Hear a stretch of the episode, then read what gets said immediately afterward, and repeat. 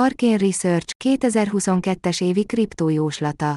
A kutatócég számos előrejelzést tett a kriptovalutákkal kapcsolatban 2022-re az árfolyamról, a szabályozásról, a bitcoin hash értékéről, sőt még az XRP és az adasorsáról is.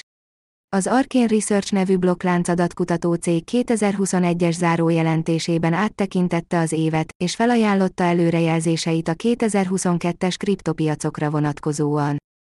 Az Arkane keddi The Weekly Update jelentése a Bitcoinra és az Ethereumra fókuszál.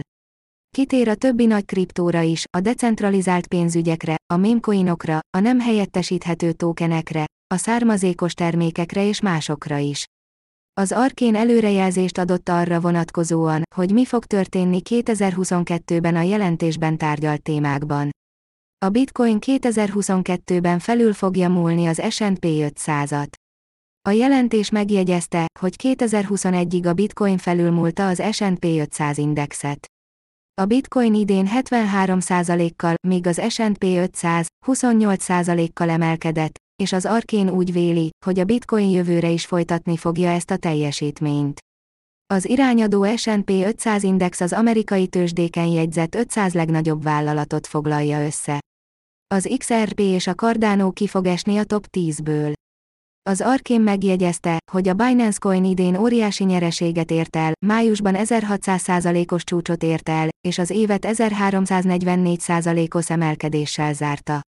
Ennek és az altcoinok, mint a Solana és a Terra Luna piaci kapitalizációjának növekedése, valamint az NFT őrület alapján, az elemzők arra tippelnek, hogy az XRP és a Cardano kilép a top 10-es listáról.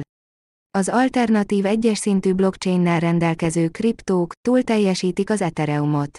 Míg az Ethereum idén 455%-os nyereséggel 73%-kal felülmúlta a BTC-t, addig más egyes szintű blokkláncok felülmúlták az Ethereumot. Az egyes szint az önálló és saját, alapszintű blokkláncokra utal. A Terra Luna 14,823%-os emelkedéssel zárja a 2021-es évet, a Phantom 13,549%-os emelkedéssel. A hagyományos szerencsejáték vállalatok egyre inkább növelik az NFT-ket a platformjaikon.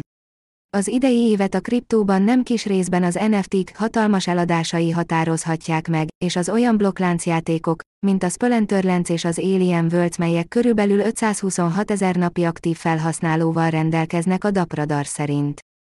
Az Arkén azt jósolja, hogy 2022-ben a hagyományos játékmárkák be fognak törni az NFT térbe, és tőkét kovácsolnak a fellendülő piacból. Még több kriptovállalat fog tőzsdére menni, és többnek az értéke meghaladja az 5 milliárd dollárt. A Coinbase idén április 14-én lépett a tőzsdére, és jelenleg 72 milliárd dolláros piaci kapitalizációval rendelkezik.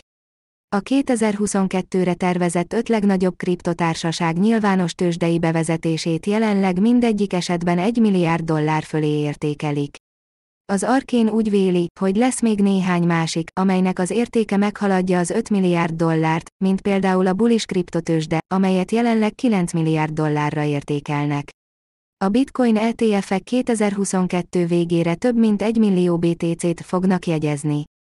2021-ben több Bitcoin határidős tőzsdén kereskedett alapot ETF-et indítottak. Ezek jelenleg együttesen mintegy 846.309 BTC-t tartanak, és az Arkén szerint a növekedés tovább fog folytatódni 2022-ben is.